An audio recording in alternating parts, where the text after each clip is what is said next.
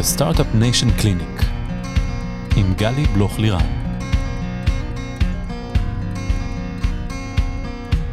היי, כאן גלי בלוך לירן, וברוכים הבאים ל Startup Nation Clinic, הפודקאסט שבו מדברים על ההיבטים המנטליים של המסע היזמי. כולם מדברים על ה roller coaster שכרוך בלהיות יזם ואולי גם יוצר, משהו שמדמה את ה sequence של מניה דיפרסיה. איך אה, חווים לואו אה, חזק כשמרגישים שאני וההייטק זה כבר לא, ומה לעזאזל אני עושה עם החיים שלי? ואיך מרגישים היי מטורף כשפתאום אני בעלים של ההוצאה לאור הגדולה בשנה שמוציאה מעל 500 כותרים בשנה.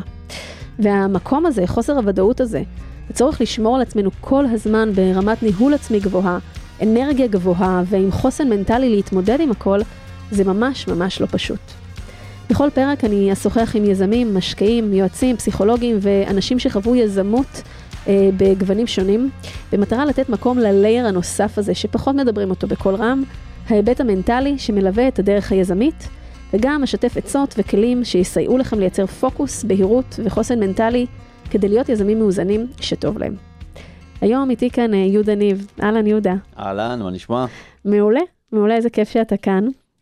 יהודה, אתה מהנדס אלקטרוניקה בהכשרתך, עבדת mm-hmm. בתפקידים שונים בהייטק, אתה סופר, הבעלים של אחד מבתי ההוצאה לאור המובילים בארץ בשם ספרי ניב, והמייסד של בוקסאי, שזה סטארט-אפ שמשלב בינה מלאכותית בעולם ההצעה לאור. נכון. זה שילוב ממש, ממש מרתק. לא משעמם. לא משעמם, ו- וייחודי, ייחודי ככה בנוף עם כל מיני דברים. אז קח אותי ככה קצת אה, להתחלה, איך, איך מטכנולוג אתה הופך להיות סופר לבעל עסק וליזם טכנולוגי וכל הדברים האלה עוד לפני גיל 35. מה גרם לך ל vision המטורף הזה ואיך זה התחיל?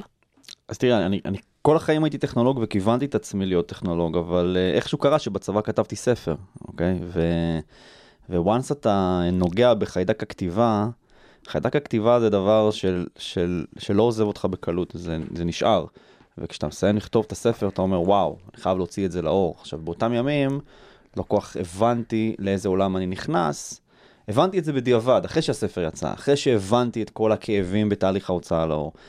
ו- ומצד אחד ההתרגשות של להחזיק את ה baby שלי בידיים, כבר הייתי אז באמצע תואר שני בהנדסת חשמל, כבר הייתי כבר אז כאילו מאוד מאוד uh, מק- מק- מק- מקויה לכיוון מסוים, uh, אבל אז ראיתי את, ה- את, ה- את, ה- את, ה- את ההתרגשות של הוצאת הספר לצד האכזבה מהתהליך המסורבל שעברתי, אז החלטתי להקים הוצאה לאור שתהיה, קודם כל, למען הסופרים, דבר ראשון, תשמור על האינטרסים של הסופרים, uh, ותהיה... Uh, uh, תכניס פנימה המון המון גישות חדשניות וטכנולוגיות שהיו זרים עד לא מזמן אה, לעולם ההוצאה לאור. כאילו חיו באיזה שנת, אה, ש, שנה כבר לא אקטואלית. אה, אז היה 2013 שהספר שלי יצא, והופתעתי שככה מתנהלים הוצאות לאור בישראל. אז הקמתי את ספרי ניב. זה היה צעד מאוד אמיץ לעזוב את כל מה שעשיתי אז, הייתי גם אז באיזשהו סטארט-אפ, הייתי צריך, בסופו של דבר הבנתי שאני חייב לצאת כדי להתמקד בדבר הזה. אה, שינוי, אה, שינוי דרסטי, זאת אומרת, אה, את יודעת איך זה, שאתה עושה שינוי משמעותי בחיים, איך הסביבה מנסה לעצור אותך לעשות אותו. אז כן. רגע, רגע, רגע, יהודה, רגע, אתה רץ פה כן, בשתי דקות כן. על כל השיחה שלנו, אז רגע, נתת איזה פתיח כזה. אפשר לסיים, אפשר... לא, מה פתאום, we only just begin. כן, אז נתת איזשהו פתיח כזה, ובואו נתחיל ככה לצלול קצת יותר לעומק ולפרק, כי מי כמוך יודע שבכתיבה ובספרות, כל היופי, או חלק גדול מהיופי, זה התיאורים, ההשתהות, הירידה נכון, לפרטים, נכון, היכולת נכון. לייצר הזדהות שם, ואני יודעת שאנחנו מתרגשים, אבל רגע. קודם כל, התחלת לדבר על כתיבה. וכתיבה זו, זו באמת זווית מאוד מאוד מעניינת, אתה הסופר הראשון שלי פה, אה, ואני בטוחה שיהיו עוד. ואחת הסיבות שרציתי לדבר איתך, כי זה משהו שהוא מאוד, נקרא לזה רגע, איני היום. היום כולם רוצים אה, להוציא ספר, וכולם רוצים אה, לכתוב, ותכף נדבר גם על המשמעויות של זה, אבל קודם כל איזושהי אמירה שבעיניי בין כתיבה ויזמות אה, יש המון המון אה, דמיון. יש המון, המון. רכיבים שיושבים גם פה וגם פה. בוא תגידי קצת על זה, תספר על זה קצת. המון, המון. קודם כל, בכלל אני חושב שכתיבה זה... אחת הסיבות שאנחנו היום יודעים מה קרה על כדור הארץ לפני 3,000 שנה, זה כי אנשים כתבו על זה. זאת אומרת, כל יזם לדעתי שעבר משהו גדול ועשה משהו גדול, חייב להשאיר את הבשורה אחריו. איך הוא הצליח, מה הוא עשה, למה זה עבד לו. אחד הספרים שהכי אהבתי זה הספר אה, של מייסד זאפוס למשל, שהוא מהמם. מספר את כל המסע המטורף. של טוני שהוא- שיי, דיברנו כן, על זה ס- פה, כן. ספר מטורף. ו- ו- והנה הוא השאיר פה, הוא השאיר פה את החותם שלו בעולם, אוקיי? הוא השאיר פה משהו אחריו, משהו שאנשים ימשיכו לקרוא דורות קדימה. אה, בעוד, אה, בעוד אלפיים שנה שינסו להבין אה, איך סטארט-אפים התנהלו אה, אה, אה, בשנות האלפיים, אז, אז, אז, אז קודם כל, הרצון לתעד את האנושות, לת- לתעד את מה שקורה, את התקופה ההזויה שאנחנו חיים בה, תקשיבי, זו תקופה שלא הייתה ולא תהיה, זה, זה מעבר ביניים למשהו שאנחנו לא יודעים מה הולך להיות, אבל אנחנו חיים בתקופה מיוחדת במינה. אה, אז, אז קודם כל, הכתיבה מעבר לרצון לתעד והרצון להשאיר חותם, זה גם, זה גם אחלה תרפיה לנפש, אוקיי? הדף, המקלדת, הם הפסיכולוג הכי טוב. הם סופגים הכל. סופגים הכל, הם לא שופטים. גם תמיד אפשר למחוק, תמיד אפשר לערוך, תמיד אפשר לשכתב. והיום כל, אחד רוצה לבטא את עצמו. עכשיו, תשמע, אנחנו חיים בעולם שאף אחד לא מקשיב לאף אחד. אוקיי? אף אחד לא מקשיב לאף אחד היום. הקשב הוא מאוד קצר. ולפעמים יש לך דברים שאתה רוצה לפרוק, אתה רוצה, אתה רוצה להוציא את זה לאנשהו, ולא תמיד יש למי. ווואלה, המחברת, זה, המחברת מקשיבה להכל. אז, אז אה, כל מי שלא ניסה עדיין לכתוב, אני, אני מפציר בכם לנסות, תנו לזה צ'אנס, פשוט קחו דף ועט ותנו למילים לזרום, אתם תהיו בהלם לאן הדבר הזה סוחף אתכם, ואחרי זה כבר תעברו למקלדת ו- וקובץ uh, בדרייב, כן? אבל uh, כתיבה זה מסע, אוקיי? למה זה מסע? כי נניח והחלטת לכתוב uh, אפילו ספר עלילתי, לאו דווקא ספר זה ספר סיפור חייך, אלא עלילה שהמצאת. אז לעלילה הזאת יש גיבור, והגיבור הזה עובר מסע, והוא עובר, והוא עובר, הוא עובר מכשולים בדרך, והוא צריך להתגבר עליהם. אה, ויש לו אנטגוניסט, יש לו, את ה, יש לו את הדבר הזה שמונע ממנו להשיג את מה שהוא רוצה, זה יכול להיות הוא עצמו, יכול להיות, אה, אה, יכול להיות שזה החסמים והפחדים שלו שהוא צריך לפרוץ אותם. ובסוף, בסוף, בסוף, בסוף, אפילו אם אתה כותב סיפור עלילתי, אתה כותב את עצמך. וכשאתה, וכשהדמות בספר שלך פותרת לעצמה בעיות, אתה פותר לעצמך את הבעיות האלה. וזה זה, זה אחלה דרך להתמודד עם החיים, זה אחלה דרך אה, אה, להעביר רעיונות, מחשבות, סיפורים. אה, יש כאלה שכותבים שירים בקטנה כזה, יש כאלה שכותבים ספר ילדים בקטנה כזה, ויש כאלה שיכתבו עכשיו אה, מותחן של, חמש, של 50 אלף מילה, בסדר?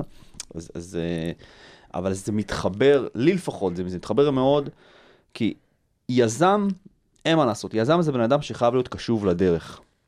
אוקיי? מה זאת אומרת קשוב לדרך? אמר את זה לאו צ'ה אה, מספר הטעם, חכמה הדרך מה הולך בה. זאת אומרת, המסלול שאנחנו עוברים בחיים, עזבי ידוע מראש, לא ידוע מראש, הדרך שאנחנו צריכים לעבור בחיים היא יותר חכמה מאיתנו.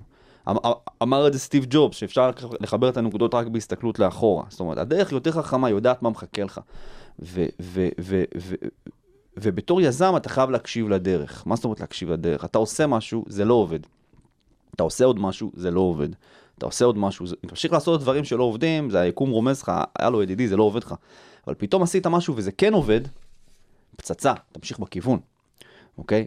הקשבת לדרך, הבנת, הבנת מה עובד. עכשיו, סטארט-אפים קוראים לזה pivoting, נכון? עכשיו, מה זה pivoting? זה הקשבה לדרך, פשוט מהמם. בשפה יותר, אה, יותר מגניבה, אוקיי? אבל, אבל בסופו של דבר זה כל הזמן לנסות דברים חדשים. עסק הרי שולח זרועות, כל הזמן שולח זרועות תמנון. רוב הזרועות תמנון האלה נגדעות, הם לא קורה איתם כלום. אבל פתאום איזה זרוע אחת ש- ש- ש- ששלחת, תפסת. הופכת לתמנון בפני עצמה. יפה, זה הקשבה לדרך, אוקיי? שום סטארט-אפ שאני מכיר, שום חברה שאני מכיר, לא סיימה איפה שהיא התחילה. מתחילים ממשהו, מתחילים, מתחילים לנוע, ואז מקשיבים לדרך, אוקיי? ורואים מה עובד.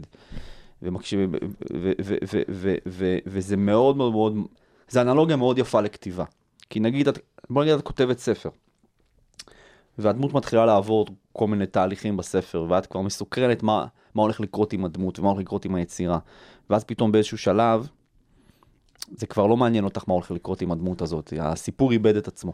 אפילו את בתור כותבת, כבר, כבר, זה כבר לא מעניין אותך. מה זאת אומרת? שטעית בדרך, אוקיי? אז חוזרים אחורה, מתקנים, חוזרים לדבר האחרון שעבד, וממשיכים משם. ככה זה, הרי, הרי אין נוסחה שעובדת, הנה תעשה א', ב', ג', ד', תצליח. כל, כל יזם יש לו סיפור אחר. כל יזם חווה משהו אחר, אה, כישלונות אחרים, הצלחות אחרים, אה, פתרונות אחרים. אז, אז, אז בגלל שאין נוסחה, אתה חייב כל הזמן לנסות ולטעות, לנסות ולטעות. ו... אני חושב שהדבר. שעוצר הכי הרבה אנשים בתחילת הדרך, זה שהם לא מוכנים לטעות. אוקיי? אנחנו, איפה חונכנו? חונכנו בסביבה פרפקציוניסטית. חונכנו בסביבה שאם אתה טועה במבחן, מורידים לך את הציון ואתה יורד הקבצה. אוקיי, מענישים אותך על טעויות, אסור לטעות. וב, ו, ו, ו, ובתור יזם אתה חייב להיות מוכן לטעות. אתה חייב להיות. אני, הטעויות שעשיתי בדרך, הם כאלה... אתה אומר לעצמך, בואנה, אפשר לכתוב עליהם כמה ספרים. וואלה, מחקתי מיליונים, אוקיי? שורה תחתונה. אבל מה לעשות, זה, זה, זה, זה חלק מהתהליך שכל יזם עובר בדרך לשם. אז אני רוצה, קודם כל אמרת דברים מדהימים, אני רוצה רגע ככה לשקף אותם ועוד להוסיף כמה נקודות. בעצם הזכרת בתחילת דבריך כלי שנקרא בעצם כתיבת זרם התודעה, כתיבה אסוציאטיבית. נכון. שזה למעשה באמת, כמו שאמרת, לקחת דף נייר, לשבת עם עצמנו במשך 7 דקות, 20 דקות, חצי שעה, כמה שזה, ולא להרים את העט, פשוט לתת למחשבות לרוץ. וגם אם אין לנו מה לכתוב, פשוט לכתוב שם, אין לי מה לכתוב. וכל הדברים שרצים. ו- וכמו שאמרת, הדבר הזה הוא גם מנקה, הוא גם מאפשר יצירתיות, וגם אחר כך נפתחות שם צ'קרות, ופתאום יוצאים דברים, ויוצאים דברים שיש פער מאוד גדול בין מהירות החשיבה שלנו והמחשבות שלנו, לבין היכולת שלנו להביע אותן בעל פה, או אפילו בכתב, שזה עוד יותר. כי יש המון סננים שקורים שם בדרך. וכשאנחנו פשוט כותבים את הדברים, לפעמים המחסומים קצת זזים הצידה, ויכול להתגלות שם משהו אה, שהוא מאוד מאוד אה, אה, חדש והוא מאוד מאוד יפה. אמרת אפילו על ספרי ילדים או שירים, אז יש את נועם חורב היום שכותב המון ומדהים לקרוא את האמירות שלו מתוך השירה. וגם בתור אימא אני רואה ספרי ילדים מדהימים שמדברים על אה, רעיונות ומתנות וממש עושים קואוצ'ינג לילדים מתוך עקרונות של אנשים בוגרים ויזמים ומפתחים mindset יזמי בתוך ספרי ילדים מדהימים. וזו אומנות וזו דרך אה, נפלאה. עכשיו בהקשר שדיברת על בין אה, יזמות וכתיבה, באמת יש שם המון המון המון similarities. וה mindset היזמי הזה חייב לידי, לבוא לידי ביטוי גם אה, בקרב אה, כותבים, סופרים, וגם הפוך. באמת סופרים, יש בהם המון יזמות, הרי יזמות היא לא חייבת להיות רק יזמות טכנולוגית. יש יזמות חברתית, יש יזמות ביצירה בכלל, בהקמת עסק, ובאמת הנושא הזה של הקשבה לעצמנו, שזה ה pivot, כמו שאמרת, ויצירתיות, ואמרת אין נוסחה מדויקת ללהיות יזם, זה נכון, אבל יש עקרונות.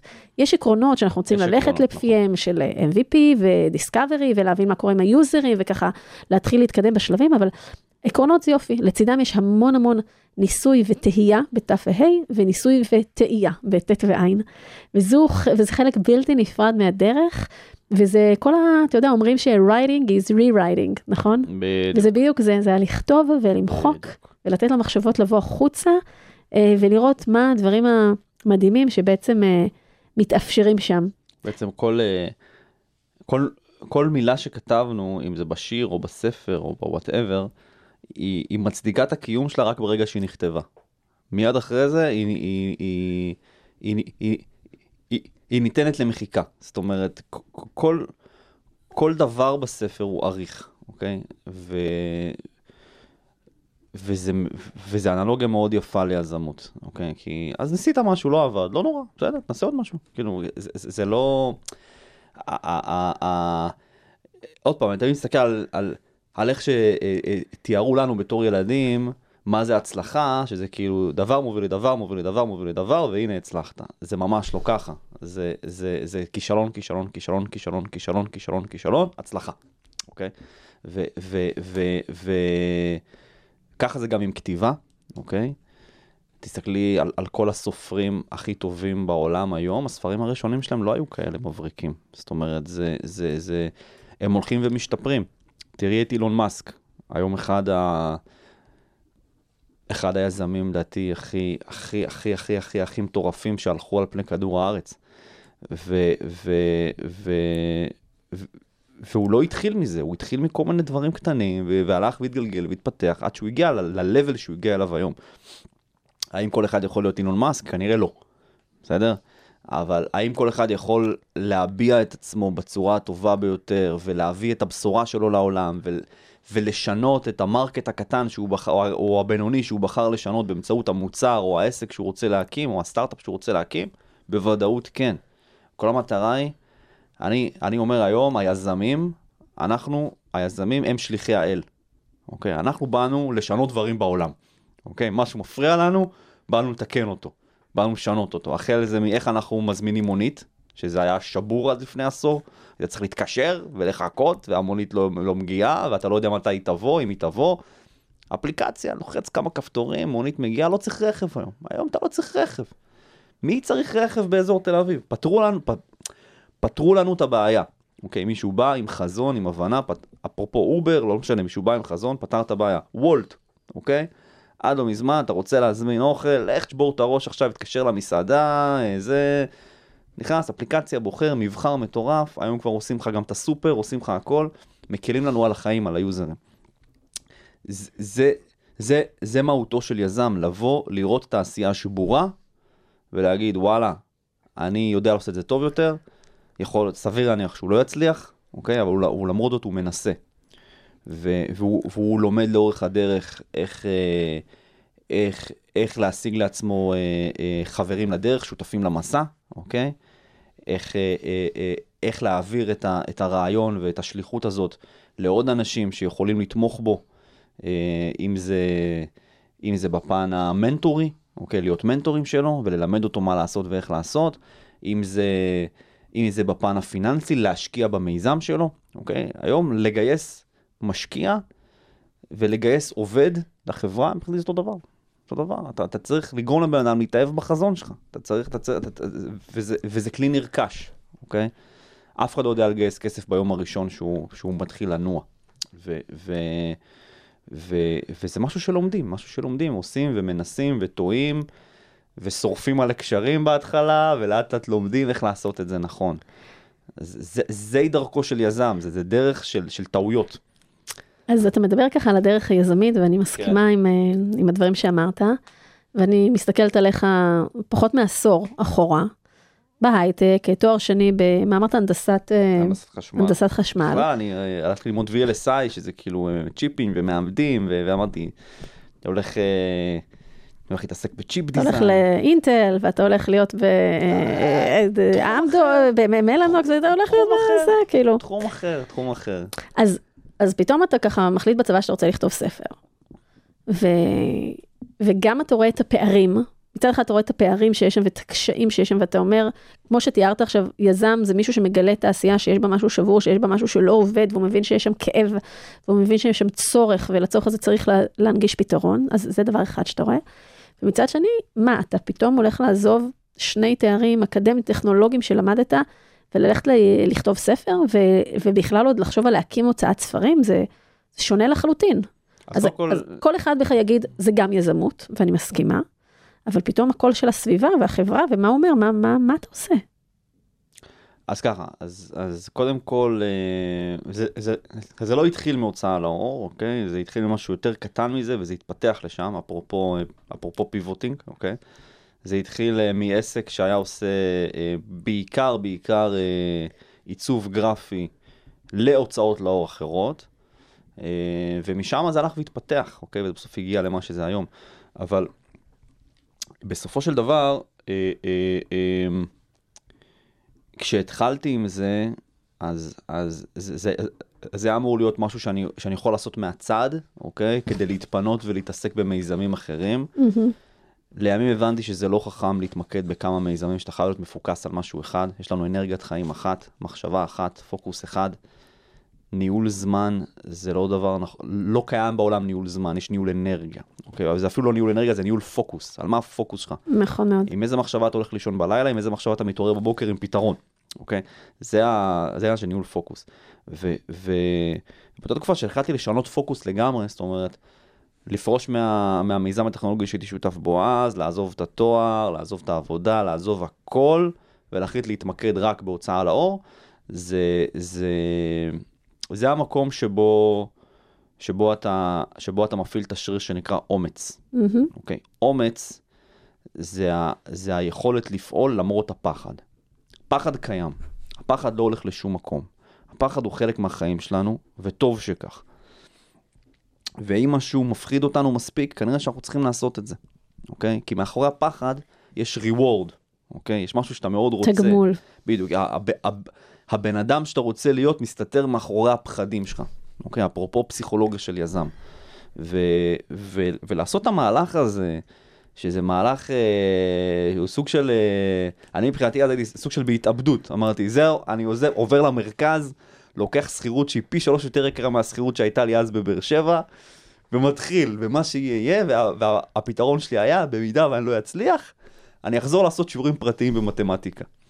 זה היה מבחינתי הרשת ביטחון שלי. בגלל שהיה לי באופן מחשבתי את הידיעה שלא משנה מה קורה, אם עכשיו אני, אני אתרסק בענק, אני תמיד יכול להמשיך לעשות שיעורים פרטיים במתמטיקה, אז, אז, אז הנה, אז... אלה המקומות בחיים שבהם מתמטיקה נותנת נחת, ולא רק סטרס. נחת, כן, נותנת לך קצת נחת.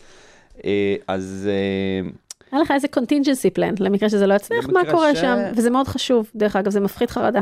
אבל, אבל, אבל, אבל, אבל, זה, זה, זה מה שגרם לי אולי לדעת שאני יכול לעשות את הצעד הזה, אבל אחד המשפטים שוויל סמית, שאני כל כך אוהב, זה שאל תתעסק בתוכנית ב', תתעסק רק בתוכנית א', אוקיי? כי תוכנית ב' מסיחה את דעתך מתוכנית א', אז כשאתה בתוכנית א', שזה היה להצליח אז עם ההוצאת ספרים שרציתי להקים, זה...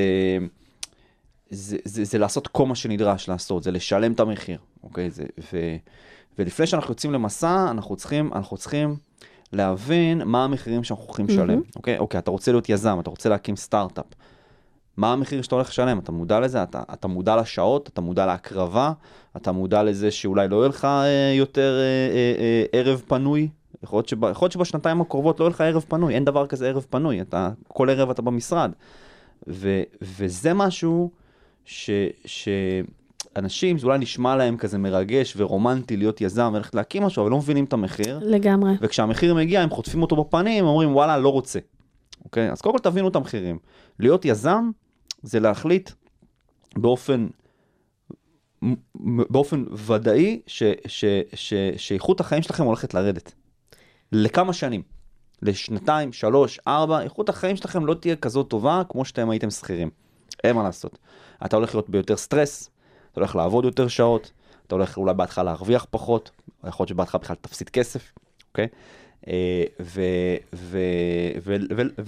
ולא כולם בנויים לזה, אבל פה נמדד החוסן המנטלי שלך בתור יזם.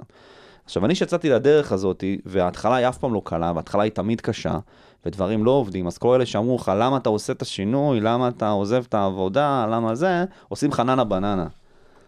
אמרתי לך שזה לא יעבוד, אמר- אז, אז החוכמה היא גם לנטרל את הקולות האלה. מהמם. להפסיק להקשיב לכל מי שחושב שהוא מבין, לכל מי שחושב שהוא יודע מה טוב לך בחיים שלך. אה, אם יש לך יזם, יזם, ואני מצוטט את ינקי מרגלית, יזם אמר, יז, להיות יזם זה הפרעה נפשית. זה הפרעה נפשית, אוקיי? זה לעשות בדיוק ההפך מכל מה שכולם אומרים לך, אוקיי? ולהגיד, אני אעשה את כל מה שצריך לעשות כדי שזה יצליח, בידיעה שסביר להניח שזה לא יצליח. שני דברים שאמרת, אחד זה, אני מסכימה איתך שבאמת הבחירה להיות יזם, אנשים לא מספיק יזמים, לא מספיק אה, מבינים up front את המחירים, שמחירים זה לא רק מחירים פיננסיים, זה מחירים רגשיים, מחירים של זמן, מחירים של אנרגיה, מחירים של פוקוס, של משפחתיות. אה, זה לא בהכרח להוריד את רמת החיים, זה כן בהכרח להבין שהיא תשתנה. שיש שינוי באופן שבו אתה מתנהל. שינוי יכול להיות לו ספקטרום של דברים, תלוי אם זה יזם פעם ראשונה, פעם שנייה, תלוי באיזה סטטוס משפחתי אתה וכולי, אבל להבין שזה לא יהיה כמו שזה היה. זה יהיה משהו אחר. ושם יכולים להיות רגעים שהם טובים יותר, רגעים שהם טובים פחות, ואת זה, ואת זה באמת צריך להכיל ולהבין מראש. אני חושב אה, שהמיזם השני, אחרי שכבר עשית כסף, אוקיי, היום נגיד BooxAI, BooxAI זה המיזם השני שלי כבר, ש... עוד פעם, לא השני, היו לי עשרות מיזמים שנכשלו, כן, אבל זה המיזם השני שאני, שאני, שאני, שאני מתאבד עליו עכשיו, אפשר להגיד את זה ככה. אמ, אמ, שמה, אני, אני, אני כבר מגיע כשיש לי כסף, אוקיי? אני את כל ה-POC בניתי מהכסף שלי. רק עכשיו, אחרי, ש, אחרי שהוכחתי התכנות, רק עכשיו התחלתי לגייס כספים מאנשים. ומהיום הראשון כבר גייסתי את כל התפקידי מפתח בחברה כדי שאני לא אצטרך לעשות כלום, רק לנווט אותם. אז זה... זה מקום אחר זה, לחלוטין. זה, זה מקום אחר, אבל, אבל בהתחלה, מישהו שעכשיו מתפטר מהעבודה או סיים תואר ורוצה להתחיל להיות יזם, סליחה על המילה, הוא הולך להתכלב. הוא הולך לגור בדירה הכי מעפנה, והוא הולך לא למשוך משכורת כמה שנים, לפחות בשנה הראשונה, והוא הולך לפרפר סביב השעון, בזמן שחברים שלו בהייטק עושים 30-40 אלף שקל בחודש, והוא אומר לעצמו, fuck it, למה עשיתי את זה? אוקיי? מהצד השני, יש את אלה ש... שעובדים הרבה שנים בהייטק, חוסכים הרבה כסף, אוקיי? כבר קנו לעצמם כמה נכסים, ויוצאים עכשיו להרפתקה של, של יזמות, שהם יודעים שהם לא לחוצים, שאין להם לחץ, שהם לא, שהם לא במקום הזה, אה, שזה גם גישה, אוקיי? אני, אני חשבתי על הדרך הזאת, של, אה, של אולי, אה, שאולי להמשיך, ו, ו, ו, אבל סליחה שאני אומר את זה, יש, יש אפקט למושג הזה שנקרא כלוב מזהב. מהמם. אוקיי? העובדי הייטק נמצאים בתוך כלוב זהב, דואגים להם שם במשאבי אנוש לכל מה שהם צריכים, מקבלים אה, משכורות מפנקות, אה, לא באמת צריכים לעבוד כזה קשה כמו בסטארט-אפים, אוקיי? כזה יותר אווירה של, אה, של, אה, של fun. וזה, וזה נוח, זה מקום נוח להישאר בו, זה מקום נוח להישאר בו. אבל עוד פעם, אם, אם אתה יזם, יש לך שריטה. יש לך שריטה. זה שנוח לך, זה לא אומר שאתה רוצה להישאר שם. אתה רוצה ללכת לעשות משהו כי הוא שלך, כי זה הרעיון שלך, כי זה ה baby שלך, כי זה הדבר הזה שמפריע לך שאין בעולם. אז אצלי זה היה ספרים, אצל מישהו אחר זה, זה היה מוניות, אצל מישהו אחר זה היה משלוחים. כל אחד, אה, כל אחד והדבר שלו, כן? קודם כל, על האמירה של הכלוב של זהב, אז כמובן שכבודה של כל בחירה של כל אחד במקומה מונח, ויש נכון, אנשים נכון. שעבורם זה, זה, זה מתאים להם, זה נוח להם, זה טוב, הם זה. שונאי סיכון, הם רוצים להיות במשהו שהוא יציב יחסית, וזה זה לגמרי לא נאמר בצורה שיפוטית, וכל אחד באמת לא, צריך לא, ל- לא, לדייק מה נכון עבורו. ממש, אגב, גם אני בתור, בתור מעסיק רוצה לספק לעובדים שלי את התנאים הכי טובים שאני יכול, כדי שהם לא ירצו לעזוב, שלא ילכו למתחרים, אה, שלא ילכו, זאת אומרת, זה... אה, אולי כלוב מזהב זו מילה אה, קשוחה מדי, אבל אה, אה, בתור יזם, ככה אתה מסתכל על זה. כן, וגם חשוב לזכור שהצרכים שלנו והיכולת שלנו להכין את זה משתנים לאורך השנים ולאורך השלבים ההתפתחותיים שאנחנו נמצאים כאנשים, כאינדיבידואלים, כבעלי משפחות וכולי, ובשלבים מסוימים מתאימים גם דברים מסוימים. אבל בהחלט מי שיש פה את החיידק היזמי, הוא רוצה ליצור יש מאין, והוא רוצה, אה, דברים אחרים מניעים אותו, לא רק המקומות הנוחים, אלא איך אני בא לשנות את העולם, ואיך אני מוכן להכניס פנימה המון המון דברים אה, מנטליים ואישיים, כדי באמת לעשות איזשהו משהו אחר. אז אני מחזירה אותך אחורה, ואתה כותב ספר, ואתה אומר, אני רוצה לשנות את הדרך שבה סופרים עובדים, ואתה מתחיל להיות אה, בעצם מנטור קצת של סופרים, ועם איזושהי סוכנות כזאת לעיצוב גרפי, והדבר הזה מתפתח. ומתי יש לך איזשהו סוג של פתאום חזון או הברקה או איזה ה eureka moment כזה שאתה אומר לעצמך, אני הולך לייצר עכשיו מציאות חדשה, של איך יראה תהליך כתיבת ספרים, ואני הולך להקים הוצאה לאור, זאת אומרת ממשהו נורא קטן ו- ו- ושלך, של כתיבת ספר אינטימית שלך, אתה אומר, אני הולך לעשות פה משהו שהוא הרבה יותר גדול והוא at scale, והוא הולך לשנות את מה שקורה בארץ, ואחר כך גם בהמשך גם בעולם. איפה, איפה ה moment הזה ככה תופס אותך, איפה הוא מגיע? זה לא, זה לא רגע אחד. זה ה moment הזה, זה. זה קלישאה, אוקיי? זה לא רגע אחד, זה, זה, זה דבר אחרי דבר שמוביל אותך בסופו של דבר לדבר מסוים. אבל ההבנה שאתה רוצה באמת לעשות לזה איזשהו execution ולעשות עם זה משהו. ברור, זה תהליך שנבנה, אבל גם מגיע רגע שבו אתה אומר, אוקיי, עכשיו מה אני עושה עם זה? אז, אז, אז, אז אני אגיד לך, בהתחלה, בהתחלה, אז הייתי כאילו נותן שירותי גרפיקה, והייתי נותן לסופרים את כל, ה, את כל הידע. הייתי בעצם אה, נותן להם אה, את כל ההבנה מה הם צריכים לעשות, כדי להוציא את הספר לבד, בלי אף אחד, אוקיי? ולימים הבנתי שבואנה, הם... הסופרים לא רוצים את זה, הם רוצים שמישהו יעשה להם את העבודה, הם לא רוצים עכשיו ללמוד איך להיות מוציא לאור, זה לא מעניין אותם, הם רוצים... זה שאותי זה עניין איך להיות מוציא לאור, זה לא אומר שזה מעניין כל אחד, אוקיי? אז חשבתי שבגלל שזה עניין אותי, זה יעניין את כולם. לא, זה, זה, זה, זה עניין רק אותי, מסתבר. ו, ו, והסופר, מה שהוא רוצה, הוא רוצה ספר. שזה בדיוק התהליך של ה product market fit. בדיוק. להבין מה הצורך ומה הם רוצים, ולא בהכרח איך שאתה ראיתם את זה, ולהיות בהקשבה למה בדיוק. שקורה שם. בדיוק. וכשהבנתי שכל סופר שני שאני מנסה לחבר אותו לבית דפוס, אומר לי, תשמע, אולי במקום לחבר אותי לבית דפוס, אולי תדפיס לי אתה ואני אשלם לך ותרכז לי את כל התהליך אצלך. ואני כזה, למה? הנה, זה הבית דפוס, תדפיס איתו. אז אני כזה, לא, לא, לא, לא רוצה, לא רוצה, רוצה לעבוד איתך, סומך עליך, אוקיי? ו- וכשזה אחד ועוד אחד ועוד אחד ועוד אחד, וזה כבר עשרות כאלה, אז אתה כבר אומר לעצמך, אוקיי, יש פה משהו, אני צריך לשנות כיוון. אה, ואז כשהתחלתי להסתכל על הוצאות לאור אחרות, כי הייתי נותן להם שירותי גרפיקה, אז הבנתי את התהליך מהעומק, הבנתי למה דברים לא עובדים להם, אוקיי? בואי אני אתן לך דוגמה, בסדר? דוגמה של איך סטנדרטיזציה יכולה לפשט תהליך ולהפוך אותו מתהליך של, אה, של uh, כמה שבועות לתהליך של כמה דקות, אוקיי? Uh, uh, uh, יש דבר בספרים שנקרא פונט, אוקיי? Mm-hmm. ו- וכל הוצאה לאור, uh, uh, לפני שהיא זה, מתחילה להתפנגפנג עם הסופר, איזה פונט אתה רוצה שהספר שלך יהיה? יש את האופציה הזאת ואת האופציה הזאת ואת האופציה הזאת ואת האופציה הזאת. ובסוף, בסוף, בסוף עושים פינג פונג של איזה כמה שבועות, וכל מיני שיקולים לכל פונט, וזה יותר סריפי, וזה יותר sans serif. ו... שורה תחתונה, שורה תחתונה, יש פונט אחד, אוקיי? שהוא הכי קריא, והוא הכי מצומצם ומכניס יותר מילים. economy. שהוא הכי קריא בשפה העברית, העין הישראלית הכי רגילה לקרוא בו. אז במקום עכשיו להתחיל לערב את הסופר בשיקולים המקצועיים של איזה פונט הכי נכון לשים בספר שלו, פשוט תבחר בשבילו. זה הפונט שאנחנו עובדים איתו, זה למה אנחנו ממליצים על הפונט הזה, אוקיי? ועם זה אנחנו מתקדמים. וזהו, וכאילו, וחסכתי עכשיו תהליך תהליך לא- וזמן ואנרגיה. תהליך לא יעיל, מהמם. אוקיי? עכשיו, גם, גם צריך מאוד דרך אגב, איזה פונט זה? תגלה לנו. פשוט מאוד, פרנק ריאל, אוקיי? פרנק ריאל, שזה, שזה, שזה, ה- שזה המשפחה, אה, אה, אה, סליחה, זה המשפחת אב שלה, של, ה, אה, ש- של הפונטים. הפונט, ואז יש את ה... אה, אה, הספציפיקציה זה, זה בלט בוק, שזה כאילו העוד יותר מדויק, אה, וחברת פונט ביט מוכרת את זה.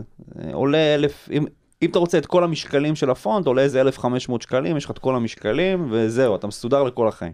כבר אבל- טיפ אה, מעולה, ככה על טיפ, הדרך. אה, זה, טיפ חשוב אבל- מאוד.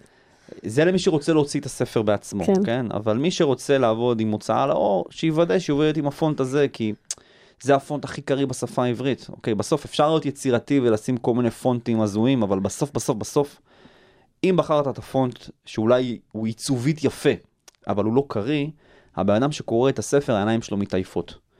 אם בן אדם מתעייף מקריאה, את מה הוא יאשים? את הפונט או את הטקסט? את הטקסט. ואם היינו יכולים למדוד את זה דיגיטלית, כמו שאנחנו יודעים, אה, אז פשוט היה, היו נוטשים, היה לנו אחוז הלקוחות לא. היה זה, ולא היינו. מביאים retention ולקוחות נוספים. הבעיה שבספר מודפס, אתה לא יכול למדוד אחוז לגמרי, נטישה. לגמרי. אוקיי, אתה יכול רק ה- את. הבאונס רייט, אחרי כמה זמן בעצם עוזבים את העמוד שלך ובאיזה חלק שלו. כן. אז אגב, בספרים דיגיטליים אפשר לעשות כן. דברים כאלה, עושים את זה. אוקיי, עושים את זה הרבה. שזה בכלל, ותכף נדבר על זה וגם על בוקסאי, איזה יופי, אפרופו מה זה יזמות, זה להביא disruption לתעשייה מסורתית. ובעוד שהרבה דברים זזו כבר בעולם, אם זה בתחום המוביליטי ותחום הדברים זזים בתחום הפינטק ובתחום החקלאות וכולי, למשל העולם הזה הוא היה פחות מטופל. אז נכון שהיה מעבר קצת לדיגיטיזציה ולספרים אלקטרוניים והיום גם מתחילים להקליט וכולי וכולי, אז זה בעצם עולם שלם של טכנולוגיות, של בינה מלאכותית, של NLP, של המון המון דברים שיכולים להיכנס בסוף למקור ידע בלתי נדלה נכון. של. הדבר הזה. אז, אז עוד שנייה נחזור לשם. אז נתת דוגמה ככה על איך סטנדרטיזציה יכולה לפשט תהליך, סטנדרטיזציה, ו- ודיברת על ו- הפונטים. סתם, דוגמה, היום יש לי, יש לי עובד שלם במשרה מלאה, שכל העבודה שלו זה לבנות אוטומציות. הוא כל היום בונה אוטומציות. אוקיי? אוטומציות. מייל שמחבר בין זה לזה, מייל ששולח את זה, מייל שישלח בשלב הזה. מייל... יש לנו בתהליך ההפקה של הוצאת ספר כ-130 אוטומציות, שקורות באופן אוטומטי, אוקיי? לדוגמה, אה, עכשיו אני המנהל, נגיד, נגיד ואני מנהל ההפקה של הספר שלך, אני צריך לחבר אותך לעורך. אז מצאתי את העורך המתאים, עכשיו אני צריך להיכנס למייל, להעתיק את הטלפון של העורך, להעתיק את הטלפון של הסופר, לנסח לך מייל, להדביק לך סרטון שמסביר על מה זה העריכה, ו- ולשלוח לך על זה מייל. במקום זה, למה שלא תהיה אוטומציה, שאני פשוט משייך את הספק הספציפי הזה ללקוח הזה, באופן אוטומטי נשלח מייל שמחבר בין הסופר לעורך עם הסרטון. עכשיו, אם אני, אם, אם אני מצפה שהמנהל הפקה יכתוב מייל, אז ואני אתן לו, אתן לו איך המייל הזה, אני רוצה שהוא יהיה כתוב, אז בפעם הראשונה הוא יעשה את זה, אבל עם הזמן הוא יתעייף. שחיקה. שחיקה, ואני אומר לו שבכל מייל חייב להיות סרטון שמסביר על מה זה העריכה, אה, אחרי, אחרי 100 מיילים כאלה שהוא שלח, יכול להיות שהוא ישכח לשים סרטון. אוטומציה לא שוכחת, מהמם. אוטומציה לא מתעייפת, אוקיי? אז אם אתה רוצה להגדיר איזשהו תהליך, ואתה אומר, הסופר חייב לקבל את הסרטון הזה, ויהי מה, אוקיי? אין מצב שאתה שוכח, אז אל תסמוך על אנשים, כי אנשים שוכחים, אנשים מתעייפים. יכול להיות שהוא בדיוק בא לשלוח, והוא, והוא בדיוק מישהו התקשר אליו, ואז הוא שכח לעשות. אוטומציה.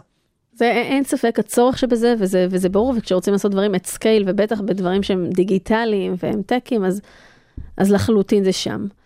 אז אתה, אתה, אתה מבין בעצם שהשוק מבקש משהו אחר, לא בוא תיתן לי את הידע, אלא בוא תעשה את זה עבורי, תייצר כן. איזשהו אה, אה, funnel ואיזשהו תהליך עם אוטומציה, שלמעשה עוזר לי לקחת את המחשבות מהראש שלי, להוציא אותם אל הכתב, דרך אגב, גם על זה יש עוד כל מיני פתרונות שאפשר לדבר עליהם, ואיך אני נכנס לאיזשהו מסלול שבסופו, כעבור שלושה, שישה חודשים, שנה, תלוי, יש בעצם ספר. מה קורה לך שם בדרך הזאת? אנחנו מדברים על, אה, עכשיו על בוקסיין, נכון? על, אה, בעצם אתה בסוף כן. מגיע לבוקסאי. כן, זאת אומרת, מלפתח הוצאה לאור, ולאט לאט להביא עוד עובדים, ולאט לאט להגיע ל-500 כותרים בשנה, שזה מספר עצום. עכשיו אתה לוקח את זה בעצם לשלב הבא.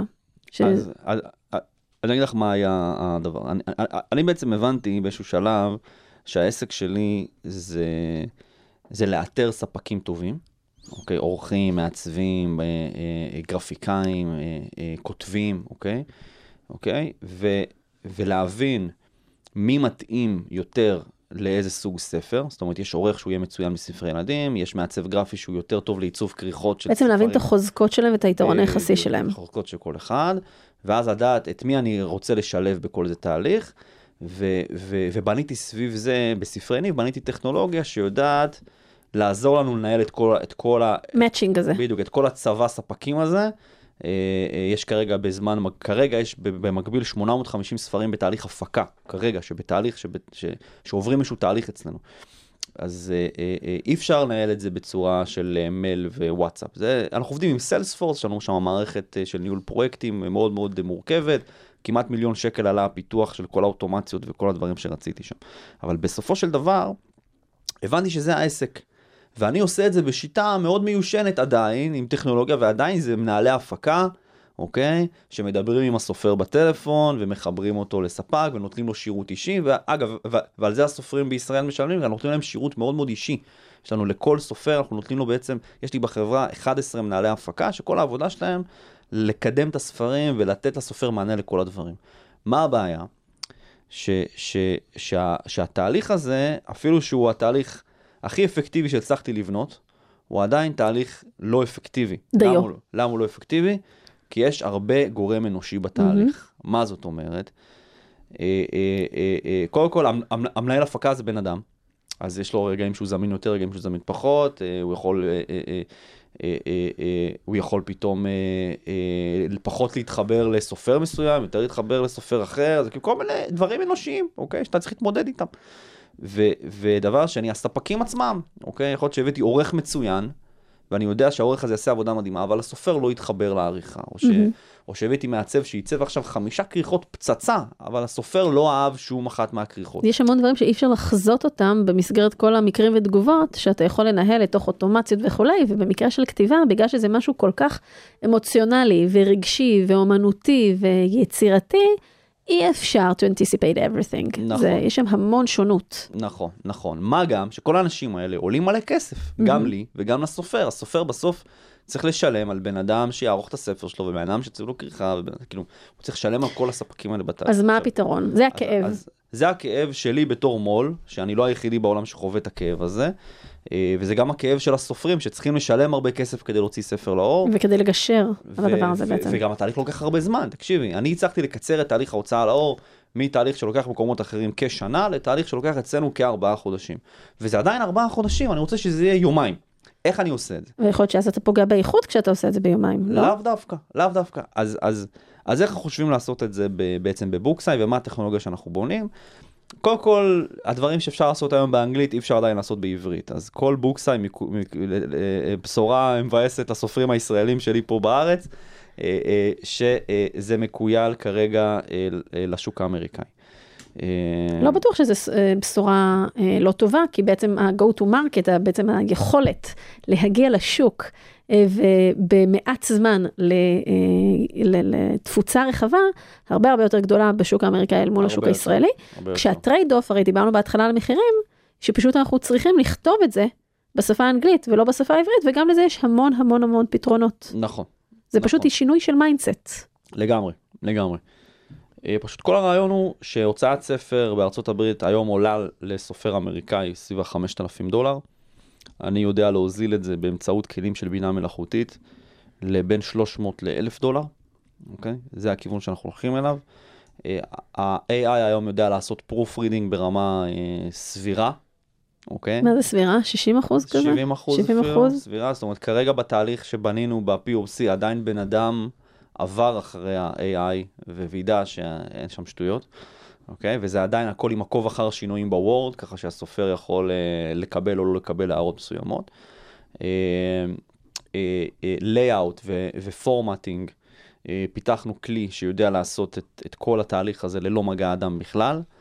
Uh, כרגע יודע להתמודד רק עם טקסט, אנחנו לא יודעים להתמודד עדיין עם, עם ספרים שיש בהם תמונות. תמונות. זאת אומרת, ספרי ילדים עדיין מחוץ לשוק, אה, אה, ספרי זיכרונות עדיין מחוץ לתחום, כרגע, אנחנו, אנחנו, אנחנו עוד עובדים על זה.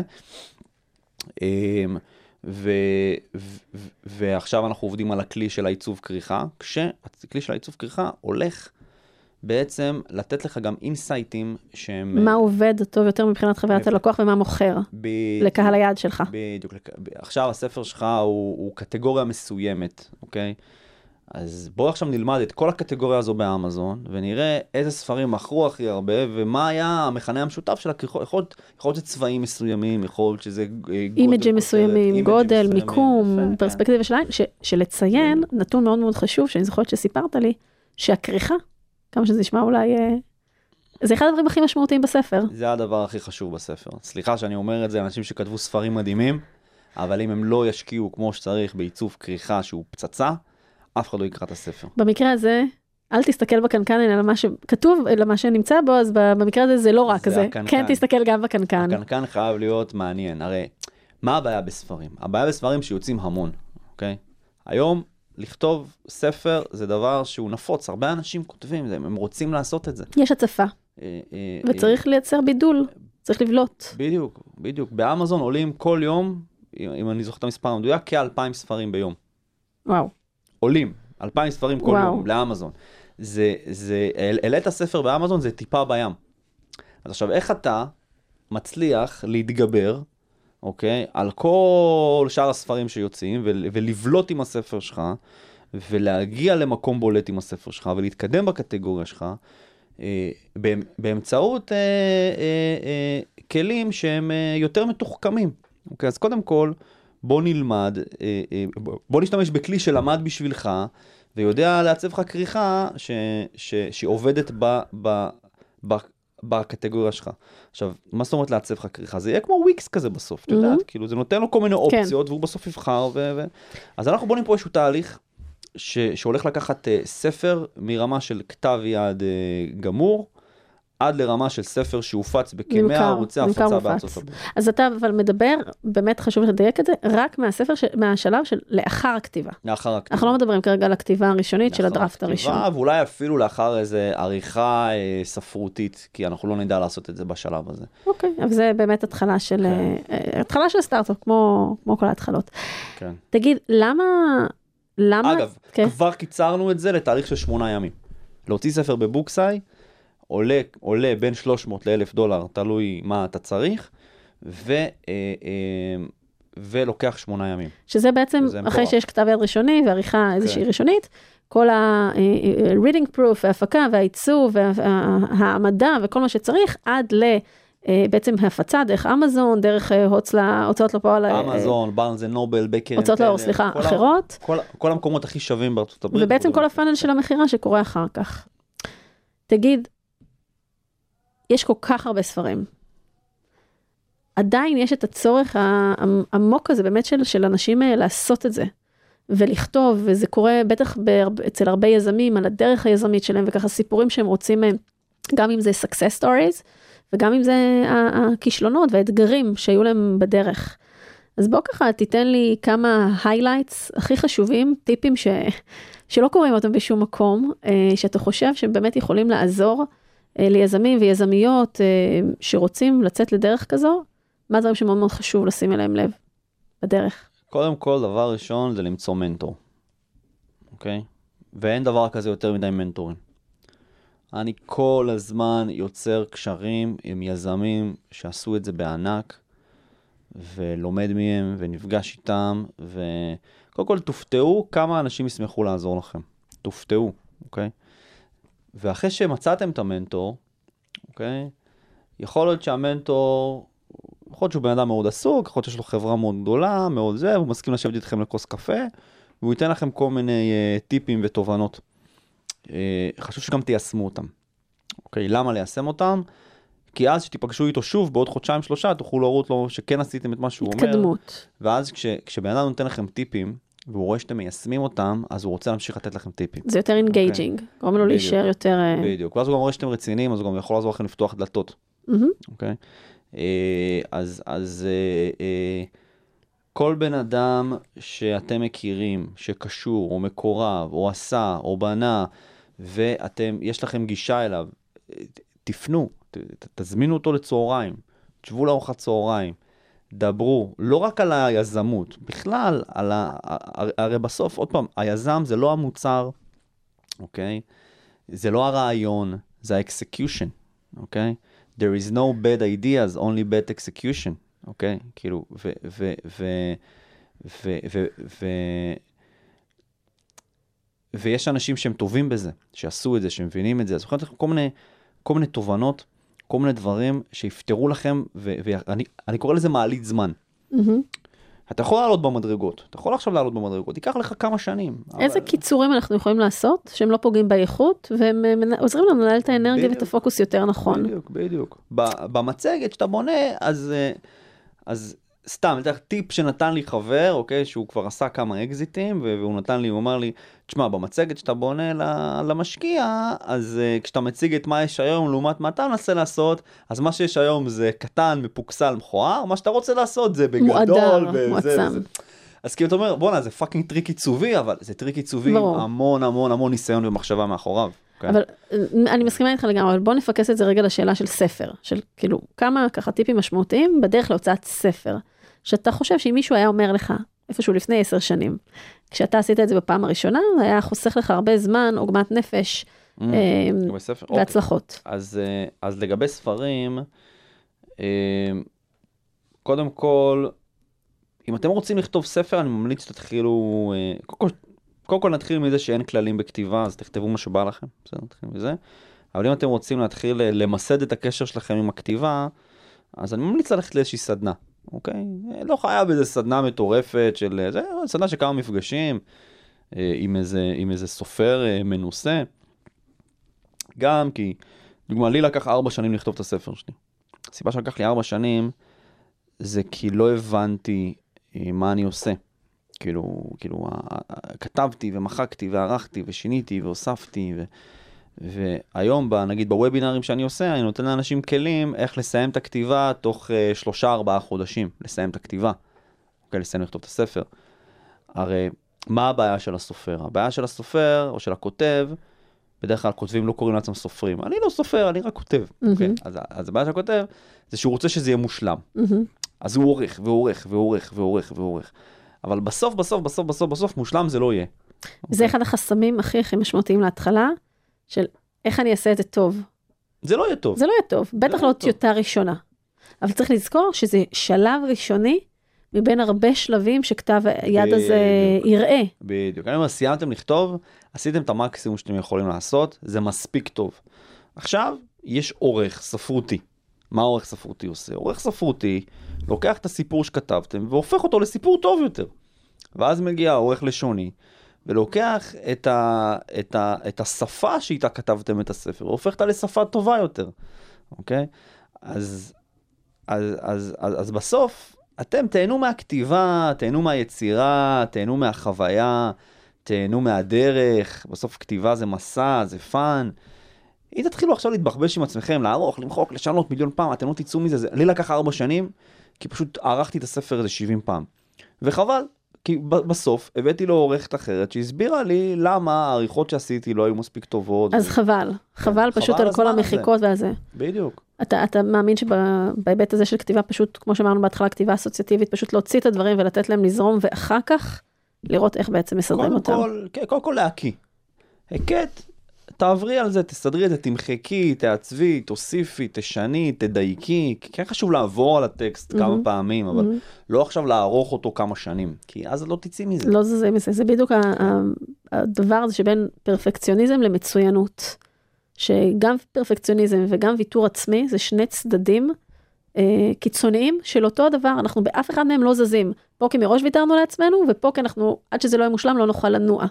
נכון. והמקום הנכון המאוזן להיות בו, זה בעצם המצוינות, שמצוינות זה לעשות הכי טוב שאני יכולה, באותה נקודת זמן, בהתאם לנסיבות. ב- זה בדיוק זה, לכתוב, להוציא, לפי הקרמה שיש לי, לפי האנרגיה שיש לי, לפי מגבלות הזמן שיש לי כרגע, ולהתחיל לרוץ עם זה הלאה. ומי כמונו יודעים שבעולם היזמות והסטארט-אפים, אחד הדברים הכי חשובים שיש, זה אלמנט הזמן. אם אנחנו לא נזוז מהר, אנחנו פשוט לא נזוז, מישהו אחר יעשה את זה לפנינו. נכון. אז תמיד- גם בדברים האלה לא צריך להיות פרפקט, צריך להיות good enough, להתחיל לזוז, ותוך כדי תנועה לתקן את זה. תמיד עדיפה התקדמות על מושלמות.